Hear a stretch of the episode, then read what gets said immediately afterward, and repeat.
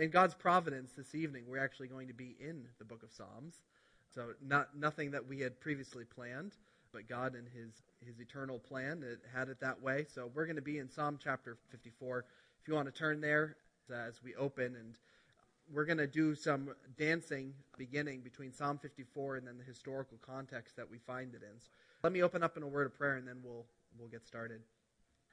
Dear Lord, I thank you for for music, God. I thank you for the Psalms. I thank you for the effect that it has upon us, Lord. You created us. You created us with this this aptitude, with this this ability to feel and to be moved, Lord. And God, it is no more uh, moving than when it is combined with with truth about you, Lord. And I pray now as we open up to your word and go into Psalm chapter 54, Lord, I pray that you would direct our hearts and our minds, Lord, and, and our souls to, to feel, to know, to live, to trust your word, Lord, as we uh, learn to, to worship you in a, a more sincere way. Praise your name. Amen.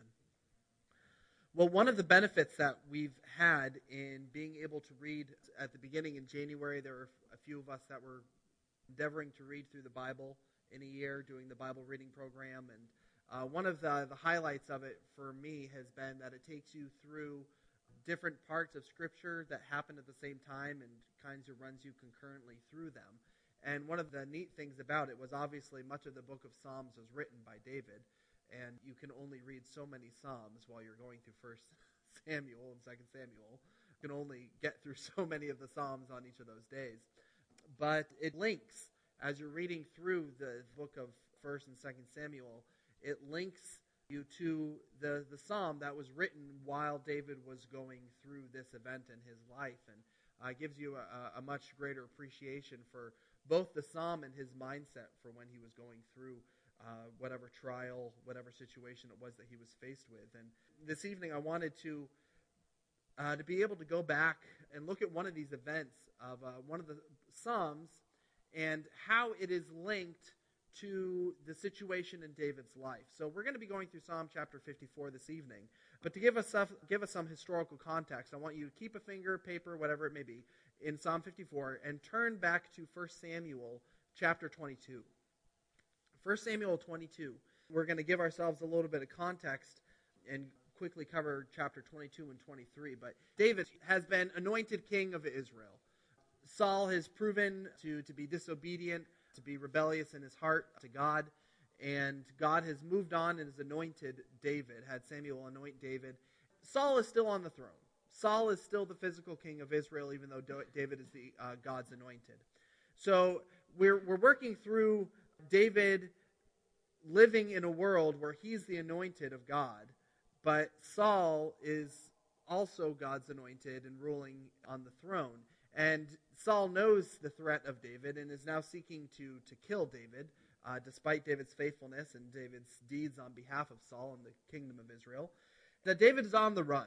And as we see in chapter 22, David had come to this city of Nob and had been received by these priests. They gave him the bread in chapter 21, the holy bread to eat. And Saul finds out about the support that David had received from these priests. And we see in chapter 22 that Saul comes there after David has been able to escape and run out into the desert. Saul comes and he slaughters the priests at Nob for supporting and harboring David, his enemy. David is running around knowing that wherever he goes, Saul is going to be quickly following behind him. If he has shown no respect, no sympathy to priests of God, he's certainly not going to show any to David. As we get uh, to the end of chapter 22, and again, if you also, for your own further edification later, Psalm 52 happens at this point in 1 Samuel 22. So if you later on want to go back and read Psalm 52, it's written when David realizes that the, the priests have been slaughtered uh, because of their support of David. We get uh, to the end of chapter 22, and the son of Ahimelech, Abiathar, Ahimelech's a priest, Abiathar is a priest who would remain faithful to David until the end. When he didn't, But Abiathar uh, runs to David and lets him know uh, what happened. And David said, Stay with me, do not be afraid, in verse 23. For he who seeks my life now seeks yours. He's like, Well, now you're guilty, because now you're known to be a known felon uh, with me. Now, by association, you are now guilty. But with me you shall be in safekeeping, which is kind of a rich statement, right? It's like, well, don't worry. The king of Israel is out to kill everyone, and I can't protect the people that I just fled. But if you're with me, you're safe. And you kind of look around and you're like, well, David, you're kind of in the wilderness. How are you safe? That seems like a very odd statement to make. But uh, we're going to see a little bit of the attitude of David as we go through Psalm 54. Now, uh, David is, uh, is sitting, and he ha- he's in this in between stage where he still feels the, the need to protect Israel without being its king. And he finds out that the Philistines have overtaken the city of Keilah. And Keilah was a city uh, over near, uh, in between the area of Philistia and, uh, and Israel and Judah. And it's kind of this in between space where the cities just kept going back and forth, back and forth. And the, uh, they had robbed the threshing floors, and the threshing floors where they get their wheat, the harvest, they'd, uh, they'd throw it up, winnow it, and beat it. Uh, and to rob a threshing floor was to rob a village of its future. That was its food, that was its trade.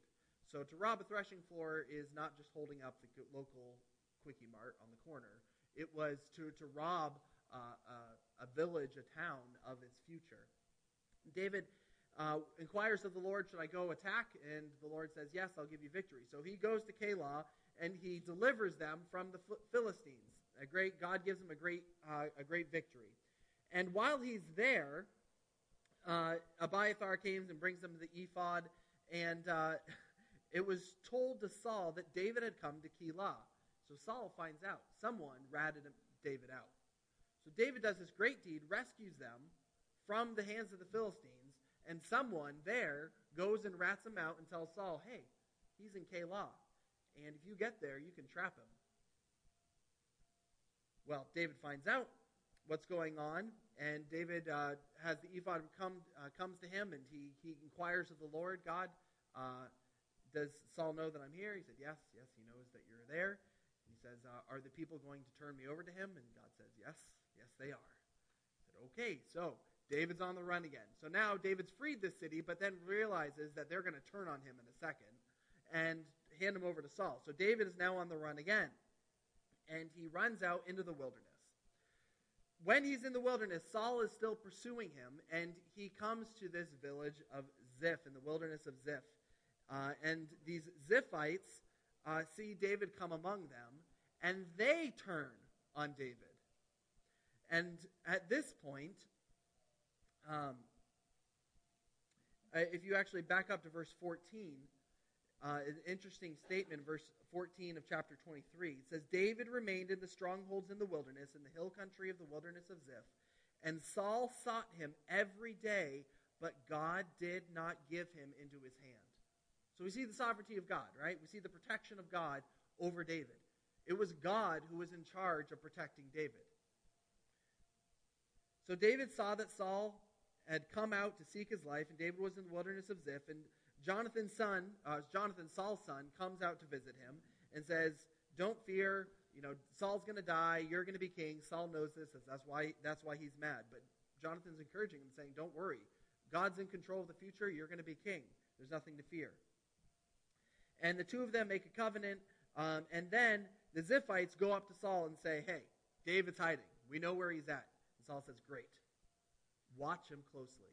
I want to know all of his hiding places. I don't want to have him hear that I'm coming and then run and find a new cave to hide in. So I want you to monitor him, watch him from a distance, know where it is that he's going to go, the different hiding places that he has. And so Saul comes down and uh, and uh, goes in verse 24. Uh, went to Ziph. Uh, they rose and went to Ziph ahead of Saul to spy out David. Now David and his men were in the wilderness of Maon in the Arabah to the south of Jeshimon.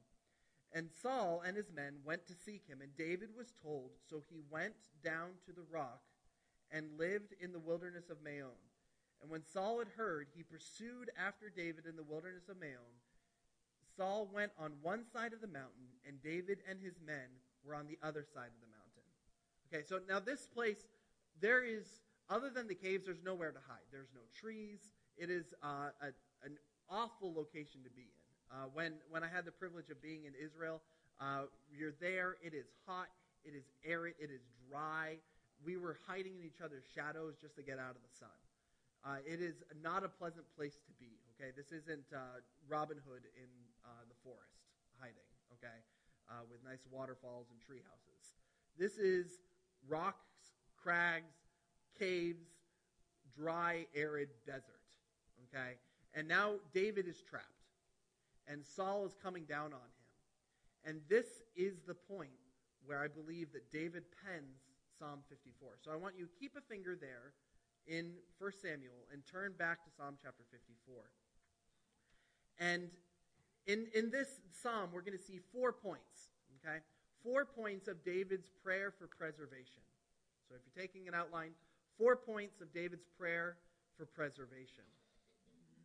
That uh, David's immediate recourse is to go to God, is to flee to God, go to God for help, go to God for aid, knowing that that is the only course of action that he, he has.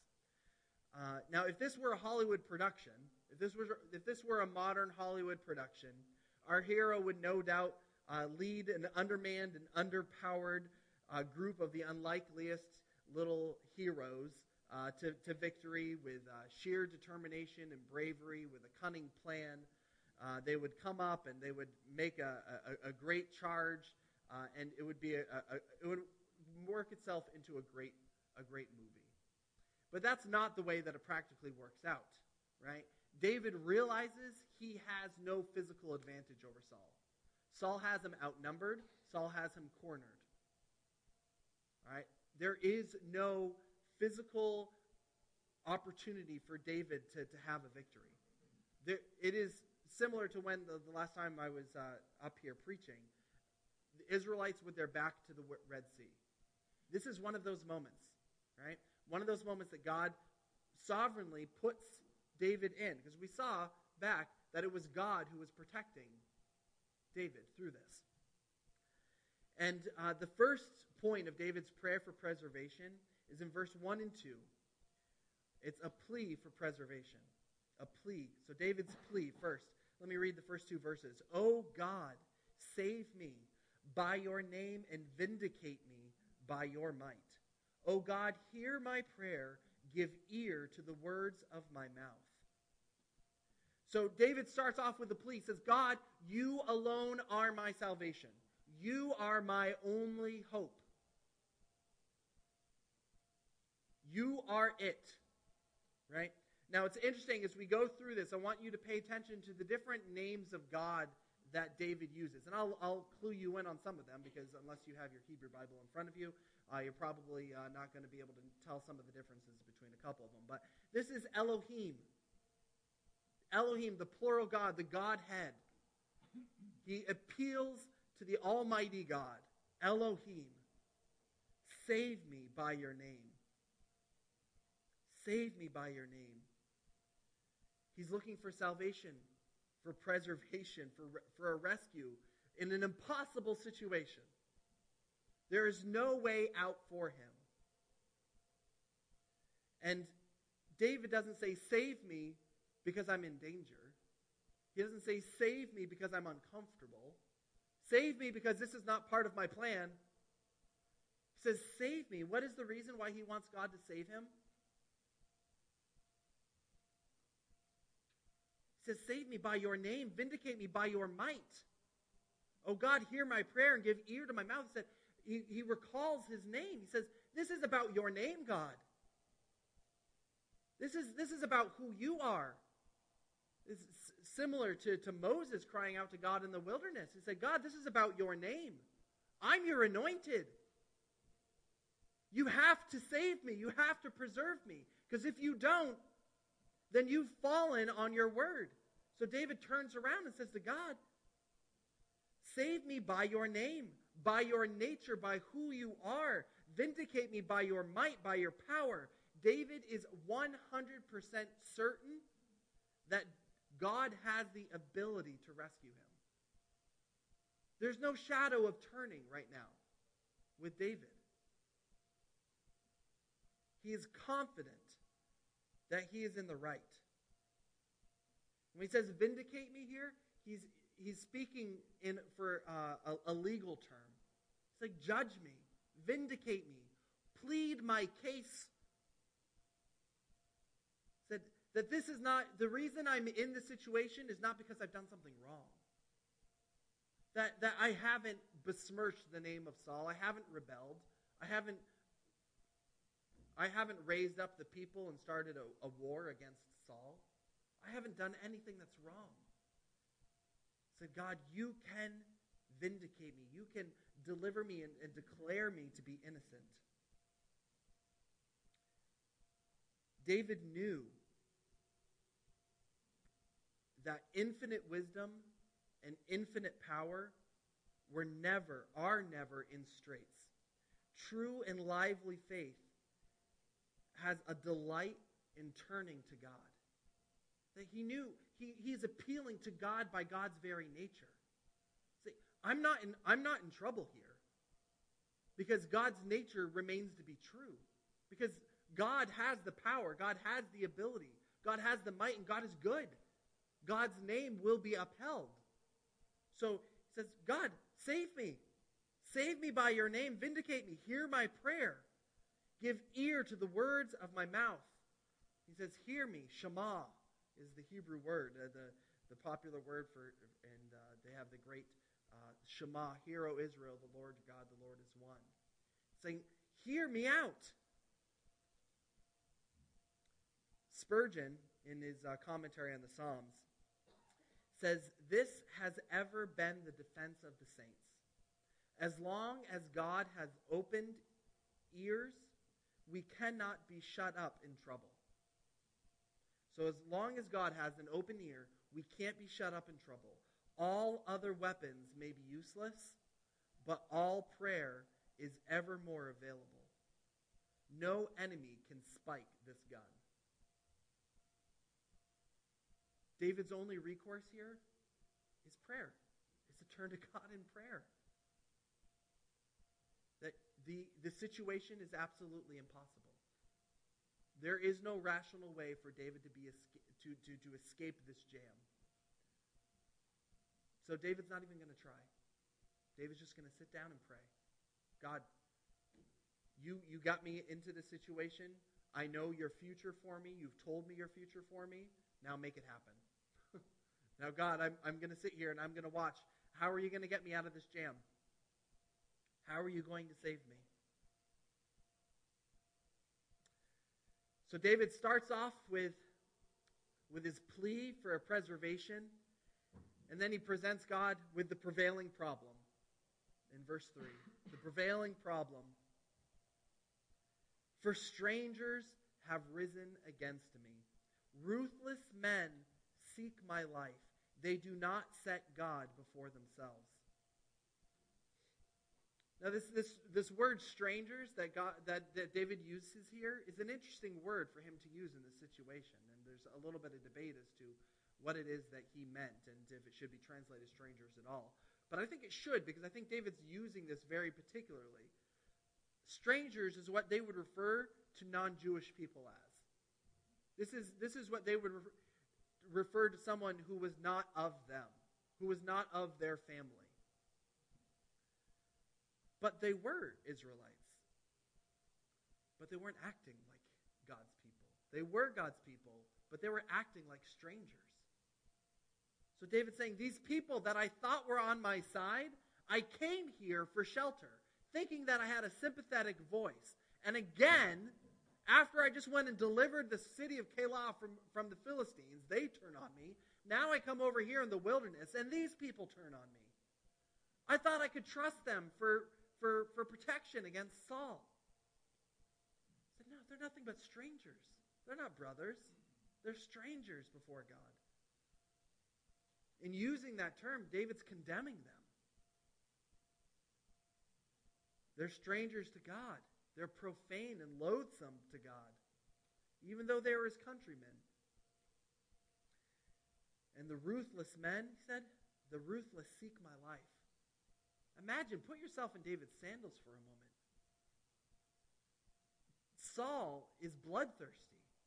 He has already shown he's willing to murder priests in order to intimidate people to not help David. Saul has already shown that he's willing to do the heinous, the, the horrible.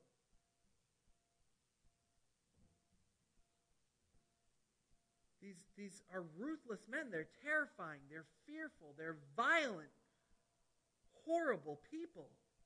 The danger is real. This is tangible. You can taste the danger in the air right now. Uh, for, for David, he's saying, these strangers, I'm, I'm surrounded by these strangers. They turned me over. They've risen up against me. And now the ruthless men, they seek my life. They want to kill me. They want to murder me.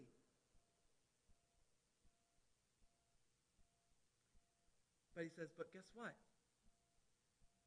They do not set God before themselves.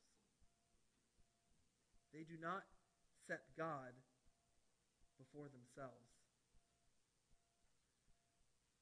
So these people, they're going to betray me. They're going to turn against me. These, these guys coming down, the ruthless, they're going to murder and rampage to try to intimidate people. But they're hopeless because they don't have God. Which is, it, which is ironic if you, be, if you went back to 1 Samuel when the men of Ziph come to Saul and tell them tell him about David. Do you know what he says? Praise the Lord that you've come and helped me. It's like, oh, you're being obedient to God. Praise God that you're you're in God's side and you're helping good old Saul get that, that miscreant David. Saul, Saul didn't have God wasn't doing this in, in God's name. He was delusional. They, did, they have not set God before themselves. That is David's true advantage here. Is that he set God before himself. Like they, they don't do that. But guess what? The biggest army in the world could, could, could come down on me tonight. But they don't have God. They don't have God. This recalls uh, to me uh, the, the story of Hezekiah, right? And Sennacherib coming and surrounding Jerusalem, sieging Jerusalem with hundreds of thousands of men. These terrible, horrible soldiers, this army that was known for this great skinning people alive and doing awful, heinous things. Uh, the Assyrians were not a, a, pleasant army to, to fall to. There was no mercy uh, to, to the Assyrians. And, uh, and, and Hezekiah obviously turns to God. Uh, and, and what happens in the middle of the night? The angel of the Lord descends and wipes out over 100,000 soldiers in the middle of the night. If God wants to save you, God will save you. It doesn't matter how many horrible, fearsome soldiers are on the other side. God's going to save you. It doesn't matter if there's a sea to the back of you and the most trained army in the world is bearing down on front of you, right? This is all about God's power, God's power on display. David says they don't have God set before them. But the implication here is, I do. I do. So it doesn't matter. My, my present situation, the, the, the, the, the, the climate that I'm in right now, it doesn't matter. These circumstances, it doesn't matter. Because I have God. And that, that trumps everything. That, that overrules every possible scenario that could come against me.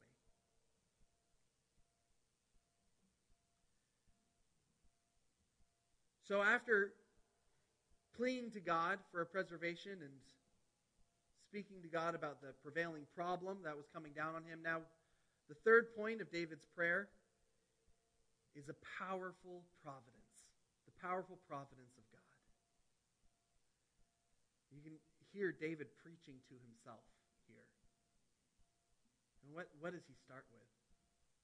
What does it say first in verse 4? This is the audience participation portion of the program. What does it say? Behold. It says behold. Does it say? It, it, it, David wrote this probably in like font 72, right? He, he just went on his little uh, PC and picked the biggest font that was available there. It says, Behold! Behold! Regardless, this is in contrast to his present circumstances. It says, Behold! Spurgeon said, He saw enemies everywhere. And now, to his joy, he looks upon the band of his defenders and sees one whose aid is better than all the help of the men. He is overwhelmed with joy at recognizing his divine champion, and he cries, Behold. He is he's crying out to his own heart here. Says, Behold, God is my helper. It is not a common thing to be found in such circumstances and then be, be led to praise. You're and in such desperate straits here. And he said, But God is on my side. Behold, God. Elohim, the Creator, the three in one, the Godhead itself, the Creator and Sustainer of the universe, David says, He's on my side. He's my helper. I love the term there where he says he's, he's my helper. If you, as a side note that I haven't thought of before now, if anyone ever wants to talk about a wife being, or a woman being a man's helper as being, uh, you know, a demeaning thing, David says, God's my helper. right? God's my helper. Which is like underplaying it a little bit, probably. But God's my helper. He is my aid. He is my strength. He is my resources. He is it. He is my armory. He is my army.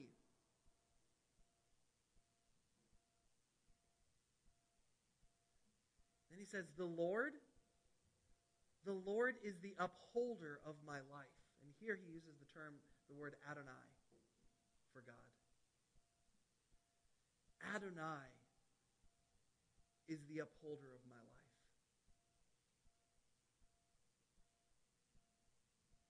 I am not the upholder of my life. He's saying God controls every breath I take. He knew the truth that we had read just back in 1 Samuel. That the only reason David is alive right now is God. He's the upholder of my life. He's my helper. He's the one that I have behind me. He, verse 5, will return the evil to my enemies, and in your faithfulness put an end to them. Now, it's interesting, is, is I, I, if you didn't know what happens, I, I'm sorry I'm going to ruin it for you. David gets away. Okay? So, I, to, to, uh, to ruin that part of it for you, I'm sorry if you didn't know that. But David does get away. And as we see in the following chapters, David has Saul's life in his hands and doesn't take it. He spares Saul. And people are like, David, you can end it now and you can be king. Take the spear and run him through. He would do it to you. And what does David say? I, I can't lay my hand on God's anointed. And then it gets to after Saul dies, and some really poor guy really misjudged the temperature in the room and comes in and says, David, uh, I think you should probably thank me. Uh, I killed Saul. and, and David's devastated, didn't realize that it was a lie, that the guy didn't, and has the guy killed for it. Said, You laid your hand on God's anointed. So when David here says, In your faithfulness, put an end to them, he is relying completely on God's sovereignty to work out the situation. Saying, it's not up to me to do this. It's not up to me to find my way out of this. God has me in the situation. God's made me promises. And God will keep them and God will get me out of this situation. That it's not up to me to find a resourceful way to get out. And he shows that when he spares Saul's life time and time again. And then condemns other people who want to kill him. He said, God, God's going to take care of it. God's going to take care of it. In your faithfulness, God will put an end to it. It is only a matter of time. But I'm going to rely on God's hand, and I'm not going to force it. Which is interesting. Like, I don't know. If I were there and I were talking to David, I would be like, well, how do you know that this isn't God providing you the opportunity? But David was firm in that belief. David was firm. I'm sure I would have been with the rest of the, of the men with David and being like, I'm, I'm, I'm, I'm looking at the situation right now, and I can kind of see God's sovereign plan here of leading you here, and look, oh, there he's sleeping, and lo, look, you have a sword. Uh, right? But David said, no, I'm going to trust in God's faithfulness. If he dies of a heart attack, he could die of a heart attack. If he dies of a stroke, he could die of a stroke. God could take him however he wants. God's shown his creativity before, right? And God will show his creativity in the future. Herod Agrippa sitting on the throne. Boom, worms kill him. Like, weird things happen. God works in mysterious ways. And David says, I'm going to leave it up to God. God wants to do this, God's going to do it. God wants to deliver me, God's going to deliver me. God wants to take care of my enemies, I'm going to let God take care of them. I'm not going to fight that battle.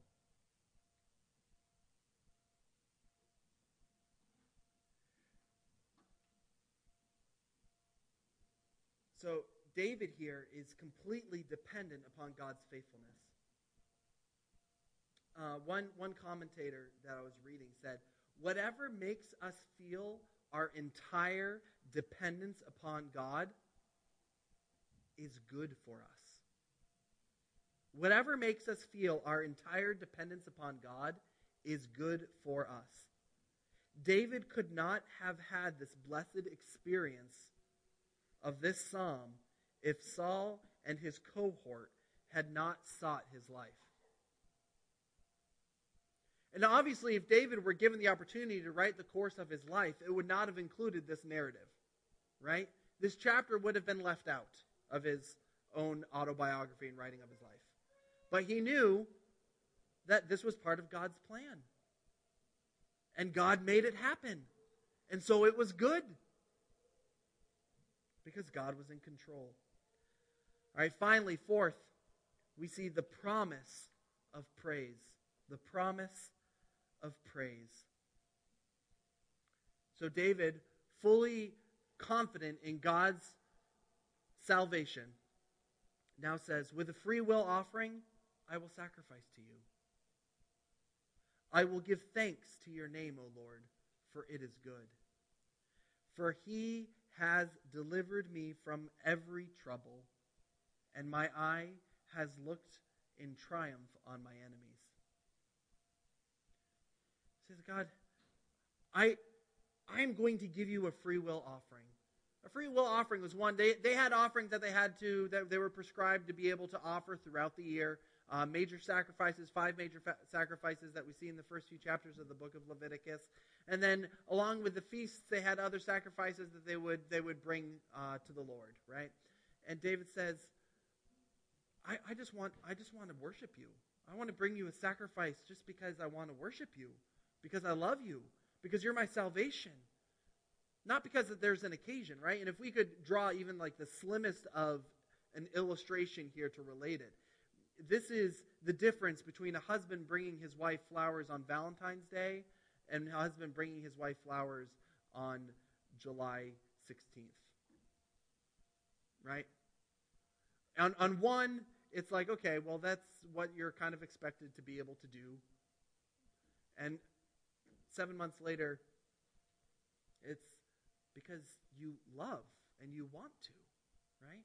It's because you, you want to. And David said, I want to worship you not because you ask me to. I want to worship you not because you say, do this.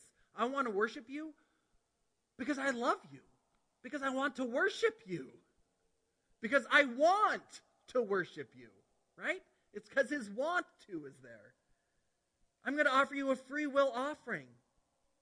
I'll give thanks in your name, O Lord, for it is good. Now, here we have the third name of God. And you'll notice it's all capitalized, right? That's Yahweh. That is the name of covenant God. That is the covenant faithfulness of God. When you see uh, L O R D all caps, it is it is the writer is bringing to mind the covenant faithfulness of God. It is Yahweh who made the covenant with God, with, uh, with Israel, excuse me. Said, I'm going to give thanks to you, O Lord, my, my, my faithful God, the God of, of the covenants. God made his own covenant with David. So I'm, I'm, I'm going to give thanks to you because it's good. Because that's the good thing to do. Because that's what my heart wants to do. That's, that's how my heart wants to, to worship you.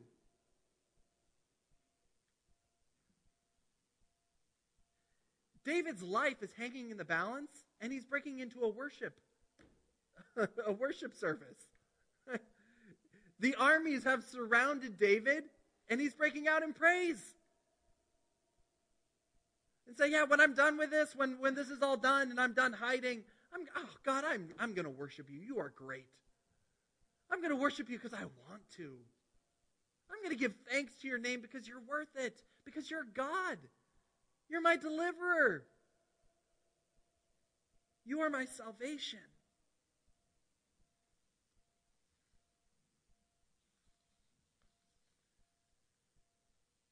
He says in verse 7 He has delivered me from every trouble. And my eyes has looked on have has looked in triumph on my enemies. Say, God, you have been faithful every time in my life.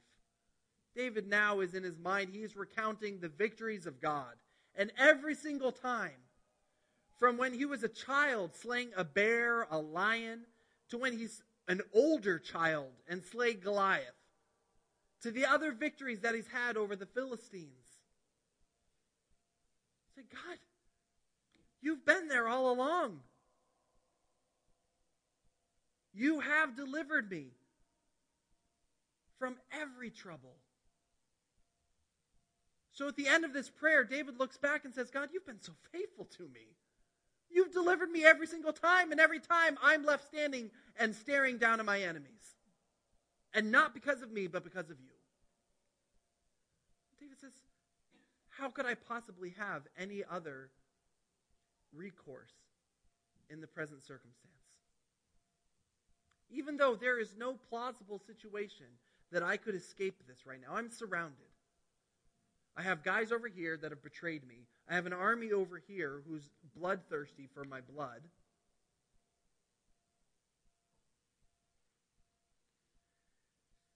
Calvin, in, in his commentary on, on this psalm, says David was a fugitive among the dens of the earth, and even there in hazard of his life. How then could he speak of God as being near to him? He was pressed down to the very mouth of the grave. And how could he recognize the gracious presence of God?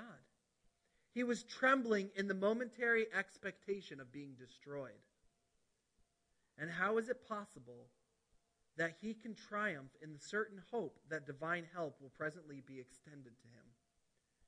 Behold the power of faith. It hopes against hope. I don't know why. I, I am always drawn to passages in Scripture that deal with dealing with difficulties in life. And I don't know if that's God preparing me for a lot of difficulties in my life. It may be. uh, but, uh, but God's goodness always shines through. When you turn away from the circumstance and to the sovereign God behind them. So now let's turn back to 1 Samuel 23. Turn back to 1 Samuel 23. We're going to pick it up in verse 26. So David has penned this psalm when he finds out uh, the heading of the psalm, when he finds out, I probably should have covered that, but he, he finds out that the people of Ziph have, have uh, the Ziphites have turned against him, betrayed him, and uh, we see that verse 26 David went on one side of the mountain, and David and his men on the other side of the mountain. And David was hurrying to get away from Saul. And as Saul and his men were closing in on David and his men to capture them, guess what happens? A messenger came to Saul saying, Hurry and come, for the Philistines have made a raid against the land. So Saul returned from pursuing after David and went against the Philistines. Therefore, that place was called the Rock of Escape. And David went from there and lived in the strongholds of En Gedi. Seems like a simple conclusion, right? Like, that's just like God. That is just like God. To face us with an impossible situation, only to sovereignly move another nation to come and attack another people to call Saul away. Now, let me also draw your attention to the people that the Philistines are attacking.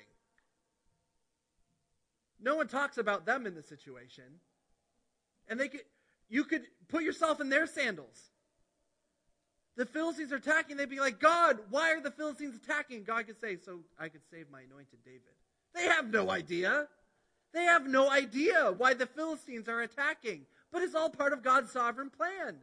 You could be David, or you could be the people in the village that the Philistines are now attacking as part of God's sovereign plan to save David. The ultimate reality is we have no idea why we go through what we go through. David didn't know why Saul ran away. And the people who were now being attacked by the Philistines had no idea why they were being attacked. But it was all part of God's sovereign plan. And God was faithful through and through. Even when they're being hunted down and even when they're being attacked. God is faithful because God will move the circumstances to what suits uh, his purposes and his plans. And how many times have we been in situations like that where we feel like we are surrounded in the desert on the side of a mountain and there is no possible way of escape? And we hit our knees and we pray to God and say, God, you alone are my salvation. You are faithful. You have been faithful. For the sake of your name, preserve me. And then you open your eyes and the army's gone. The threat's gone. And you have no idea why. And you're left looking around saying, What happened? You know, in my own smallest experience, um, I, I've never been one to really deal with anxiety and have that experience of anxiety. Like, I've always been a pretty even keel person. Um, when I was in seminary, going through seminary, I, I had an anxiety attack one night um, as I was sitting and studying and preparing for the end of semester and looking at like the weeks that I had, looking at the amount of work that I had ahead of me, and like I suddenly I found it hard to like st- breathe, and I'm like, what what's happening to me right now? I'm not familiar with this sensation. Like this isn't normal for me. What's going on? And and I, I dropped to my knees and I, I, I cried out to God and I prayed. And I, I, I said, God, you want me here. You want me doing this. Help, help me to get through this. And you know what happened? The rest of the semester was a breeze. It all happened, and it happened easily. And I was left at the end of the semester looking back and recalling the, the desperate situation that I was in. And I was asking, like, what was that? What was that there? Was was that real? Like, did I, was the circumstance really that bad? Or was God just showing me that my perspective needed to change? Obviously, I don't, I don't know. I know that my perspective probably did need to change that night. Um, and because I, I don't think anything, not a single circumstance changed. I didn't go to school the next day and one of the professors say, Remember that paper that's due next week? Forget about it. no more exams, right? No, that didn't obviously happen. God didn't change the circumstances. God just changed my perspective on it. And that's all that was necessary. And sometimes we find ourselves in absolutely perplexing and impossible situations. And we just need to cry out to God. We, we, we cry out to God and say, God, save me by your name. Echo the prayers of Paul. Or Paul, the prayer of David. I, it's funny, before I got up here, I said to myself, like, I've been preaching through Romans for what seems like years. And, and then when I didn't, we went through the book of Colossians, right? And so I said to myself, I'm going to say Paul at some point. David wrote this, not Paul. David, David was going through these circumstances. This was life. This was reality, and this is our life. And we may not have an army bearing down upon us. We may not, usually, that would probably be a weird circumstance if we found ourselves being, you know, hunted down by an army. We're probably not going to find ourselves in an identical situation like David. But there are going to be times in our life where the situation is out of hand. Right? It's out of our control. And that's when we have the power of faith in a God who we, who we trust. And David was able to, to worship like this because he knew God, because he was able to worship and, and worship in knowledge. That's why it's so important to know the Word of God, and to know God Himself. So when you find yourselves in these situations, in these circumstances, and I know I'm preaching to the choir here because I don't think there's anyone here who would be like, "It's not important to read the Bible," right? I don't think I don't think that's an argument that I need to make with anyone in the in, in the audience right now. Uh, but but that's that's why it's important to read the Bible. That's why it's important to know God. So you know who it is that you're appealing to. You know who it is that, that you're crying out to. So when the situation seems impossible, you say, but they don't have God on their side. I have God on my side. So God, vindicate me. Save me. Work through this. I'm going to sit back over here, God, and I'm going to watch how you work. And then I'm going to praise you with a free will offering because you're all I have. Let's pray. Dear Lord, Father, I thank you for, for the Psalms. I thank you for, for David, Lord. I thank you for putting David in this impossible situation, Lord. And Lord, it's in these impossible situations that you place us in, God, that you teach us about your faithfulness and your goodness, your resourcefulness, God, your sovereignty, your control, your power, your goodness, your faithfulness, God. That uh, it's in those times that we learn about those things firsthand so that we can, we can worship you, so that we can come to you with free will offerings, Lord, not out of uh, compulsion, not, not out of a, a, a sense of duty, but because we want to worship you, Lord, because you are worthy of it, God. You are worthy of.